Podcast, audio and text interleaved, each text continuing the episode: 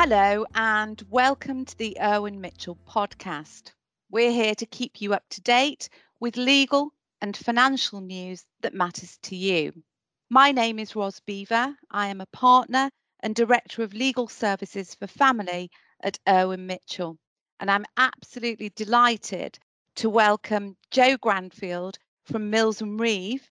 Jo actually heads up the children and family team at Mills and Reeve in their London office. And she's a superstar and an expert in mediation. She's joined me today because she not only specializes in mediation and ADR, she also has loads of experience in complex financial and children issues and trying to resolve those issues.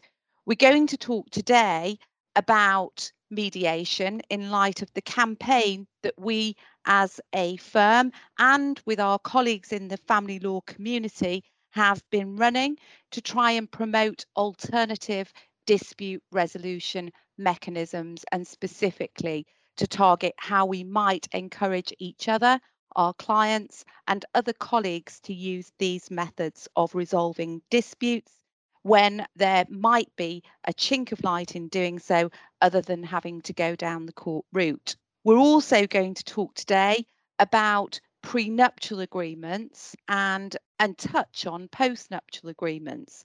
And I'm really delighted that Jo, who has bags of experience in these areas, is willing to talk to us today about these issues. So, Jo, we've recently commissioned a survey of, of 1,000 divorcees who found, and we discovered that 71% didn't have a prenup in place. And of those that did, 92% said it was upheld in, in court. So we're going to touch on that. And but first of all, I'd like to ask you a little bit about your experience and mediation in particular because I know you do an awful lot of that. So, in your opinion, is mediation more cost effective? The short answer to that, Ros, is yes, absolutely. It is more cost effective when you look at the the financial cost of litigation, which is the alternative, when you look at the emotional cost of having um, a hard fought battle through solicitors in litigation, where the control and the agenda is set by somebody that isn't you and it isn't your former partner and it's not even your lawyers. It's a judge and a court process. So it's cost effective for lots of different reasons but it's not just about the financial cost and it's not just about the emotional cost. It's about um, what's a better way of dealing with things. And what mediation does do is gives the control over a process and the decision making and the agenda setting to the people whose lives it's directly impacting upon. So, yes, it is more effective. Yes, it is more cost effective, but not just financially, also emotionally. And for all of those reasons, or both of those reasons, I think it's it is definitely a better way of resolving things. And have you experienced resistance from other lawyers, perhaps, or indeed your own client when you've suggested mediation as a forum to resolve matters? Um, I think less resistance. I think it's absolutely true to say that in the last few years, the amount of resistance has has, has fallen by the wayside a little bit, um, and increasingly so. Um, I've been doing this job for horrifies me sometimes to think about it, but over 20 years now. And if you were ref- mentioning mediation to a client 20 years ago, there would be a sort of a what's that? How does that work? And an element of suspicion because it's just completely unknown. Now it's a word that trips off most lawyers' tongues. And it's something that most clients are familiar with. They may not have been through it before because, frankly, people don't go through divorce, for example, or get married every single day, but they will know people that have used that process. And so it is an easier discussion to have, certainly with clients. Is there resistance from the uh, opposing solicitor? There can be still, and that's unfortunate and it's frustrating, but it's fair to say that there is still some resistance there for some in some quarters, yes. So for me, sometimes I am a little bit skeptical about mediation, and that's usually in circumstances where I know we're going to have perhaps an incredible amount of resistance or from somebody to produce financial disclosure, for example, or where I think there's very limited prospects of us reaching an agreement. Perhaps my client's intimidated if I'm acting for the weaker party in those sorts of circumstances. Do you think that's one of the reasons why lawyers might be resistant? And is there anything we can use that might overcome that? I think it's fair to say and right to say that mediation is not for every every couple. It's not right for everybody in every circumstance. Absolutely, that's the case. But I think sometimes the reasons that are given for not engaging in or at least exploring mediation are reasons that can easily be overcome. So if there's a concern that one party might be intimidated, you can have lawyer assisted mediation. So that would be where both a husband and a wife and their legal advisors attend mediation together so that the discussions are still facilitated in mediation by a mediator, but each party has the benefit of the support and the legal advice there on the ground with them through each session. So that can be really helpful. I think if you have a an experienced and robust mediator than somebody who is resistant to giving financial disclosure and so on. We Will part of that discussion will be well, what information do we need? And how is that going to be provided? Because at the end of the day, mediation is entirely voluntary. No one gets forced into it. Nobody can be forced to stay in it. So there's a choice. For example, let's be I suppose let's be a, a, little bit sexist about this, but if there was a mm. husband who had all of the information about the financial circumstances and was going to be unwilling to provide the disclosure, well, the short point is, well, you can either provide it within mediation, we can try and resolve things that way, or you don't, in which case there will be court proceedings issued and you'll have to provide it within that forum. So you're going to have to provide the information. The choice is yours as to how you do it and where you do it. So, for those who might be resistant, we might perhaps compare lawyer assisted mediation to the good old fashioned roundtable meeting, which hmm. people have been doing for years. Is there any difference from, between a roundtable meeting and lawyer assisted mediation? The difference is in that in the mediation process, it's client led, the clients drive it, and the lawyers are there to give legal input and advice as part of the process, but they're not running the process. They're not running the show, if you like. Whereas in a roundtable meeting, it's the lawyers that are doing the negotiating. They're doing the, the, the vast majority of the talking, and sometimes, unfortunately, not a huge amount of listening. So it's that really is the difference. But both, I mean, both forums work very well, and I suppose in in lots of ways, a roundtable meeting with lawyers is not dissimilar to, is possibly, you know, certainly outside of the court process, something that we say is part of ADR, really. So, for those listeners who might never have been involved in a mediation or indeed a roundtable meeting, would you expect ordinarily for everyone to be in the same room? It depends, doesn't it? I mean, I think you and I have done a roundtable meeting before whereby we went into the room together and had those discussions and then went back into separate rooms and relayed what had been talked about and were taking instructions in separate rooms. And there was there were some reasons for that. I think there was a perceived inequality in negotiation and in negotiation or in bargaining power i suppose. And it was helpful to both the clients particularly when they were feeling quite emotional about things to not be in the same room um, and having to see each other across the table really both actually in mediation and in roundtable meetings, there's flexibility there. So sometimes it's appropriate for everybody, lawyers and the parties, to all be sat in the same room having those discussions, listening to what each lawyer is saying and the other person's lawyer is saying and what each other is saying.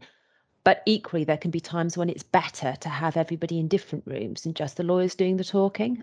It's about what's going to work best for each couple in each situation, really.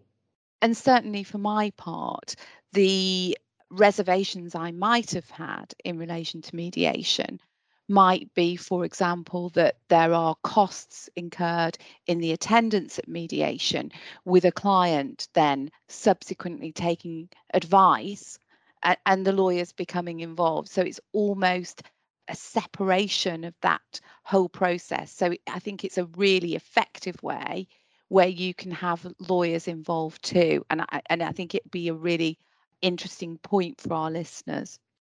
And the important thing as well, I think, with that, and I agree with you, Ros, is that it gets it gets the buy-in of the lawyers as well. because everybody's there trying to resolve things and agree things and sort things out. So sometimes it can be quite difficult if a couple have been in mediation, they've reached some decisions and reached an agreement as to what it is that they want to achieve by way of a settlement. They then go back to their lawyers and their lawyers sit down with the client and sometimes for the first time say well i'm not really sure that that's going to work or are you sure about this? or uh, or one of our concerns or uh, is how are you going to i don't know meet your income needs when you've retired for example? And it's sort of a bit a bit late then.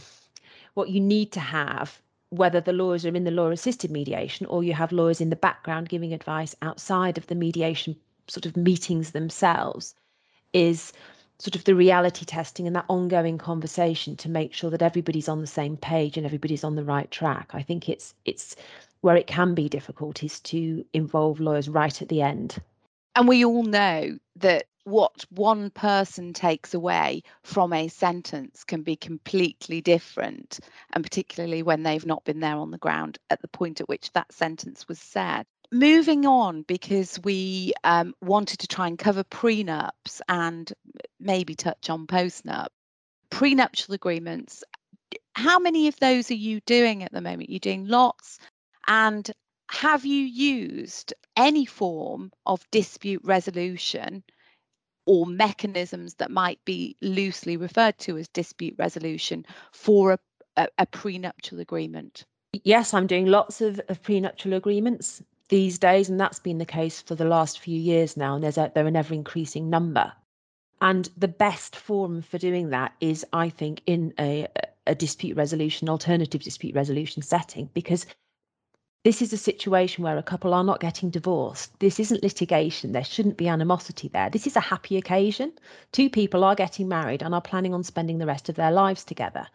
So what they also don't want to do is make sure that if their hopes and aspirations aren't fulfilled, that the fallout from that is kept to the minimum absolute minimum necessary really to have some certainty about what might happen or what will happen if the marriage doesn't work out.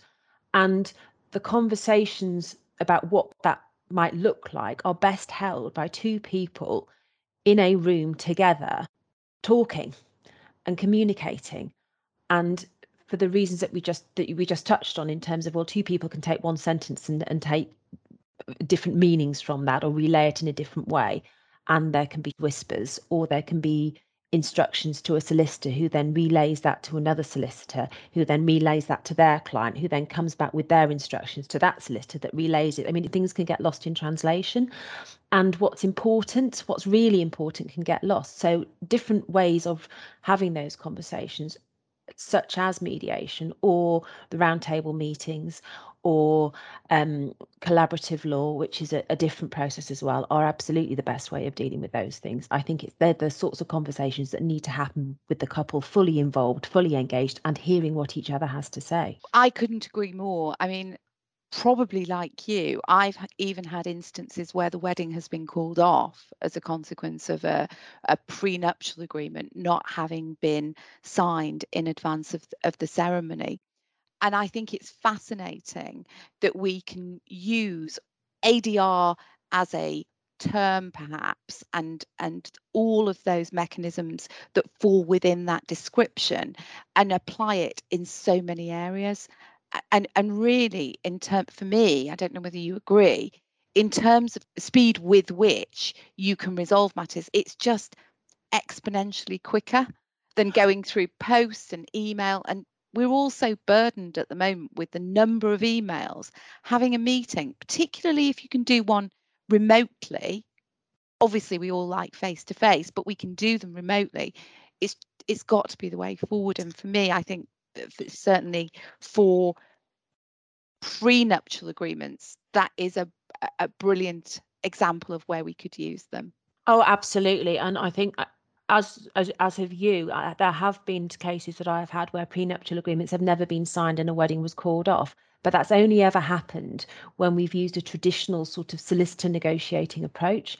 When we've done it in mediation or through roundtable meetings or through collaborative law, they have always resulted, in my experience, in a premarital agreement being signed, a marriage happening, and you're getting the photographs three weeks, four weeks, five weeks, six weeks later, six months later of two very happy people on their wedding day.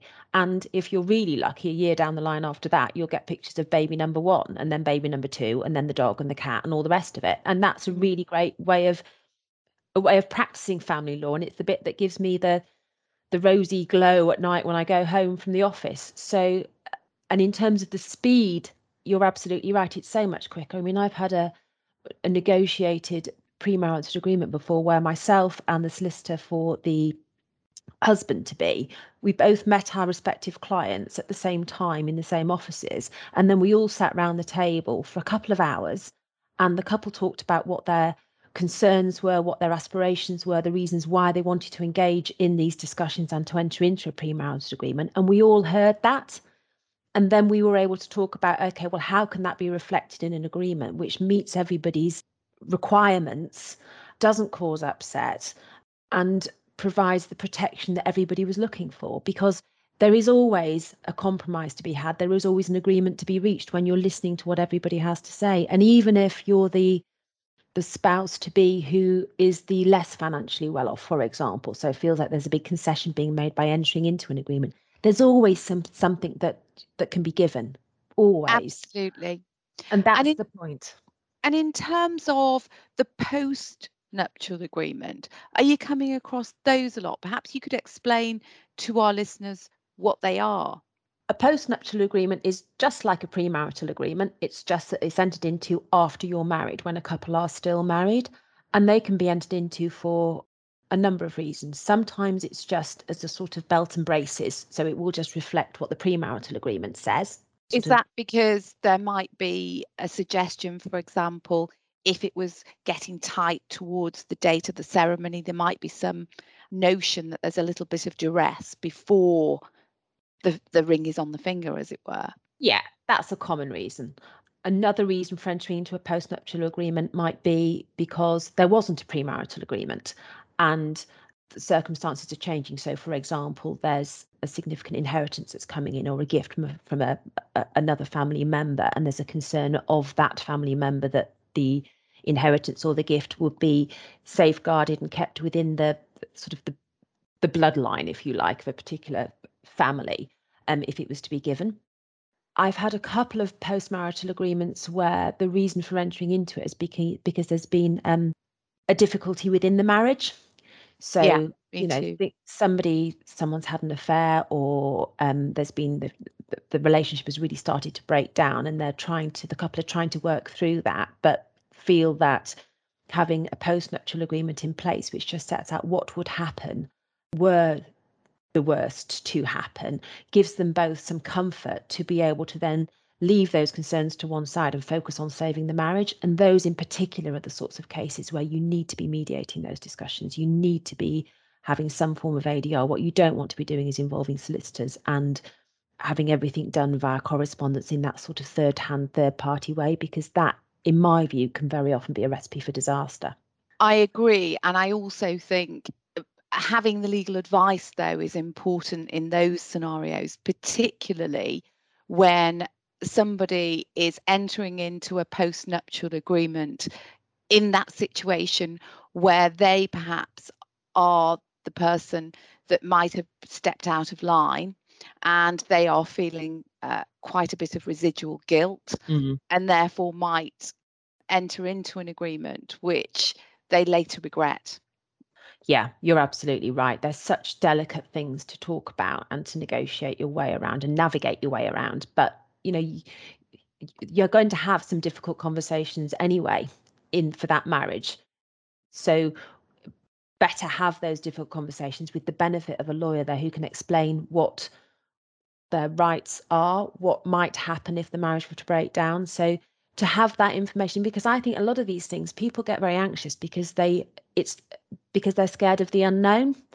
Knowledge really is power. And so if you understand exactly what might happen, then that enables you to then move forward on a surer footing with a bit more confidence, knowing, okay, well, I now know as much as it is that I can know, and I can Absolutely. make decisions with the benefit of that information. I think otherwise people are it's very unsettling and it's and it and it can be and that can really unha- be really unhelpful and it can be destabilizing for a couple. And it provides certainty. Yeah. And and not having to go through what can be a very stressful and time consuming and expensive exercise subsequently, which could, of course, end up with court proceedings. Um, I could talk to you all day, Jo, um, but unfortunately, we've only got a short period of time. It's been absolutely brilliant to chat through with you in such a, a an incredibly clear way the benefits of mediation and particularly and alternative dispute resolution mechanisms and to touch on prenuptial agreements and postnuptial agreements. Thanks very much. Been a pleasure. Thank you for having me.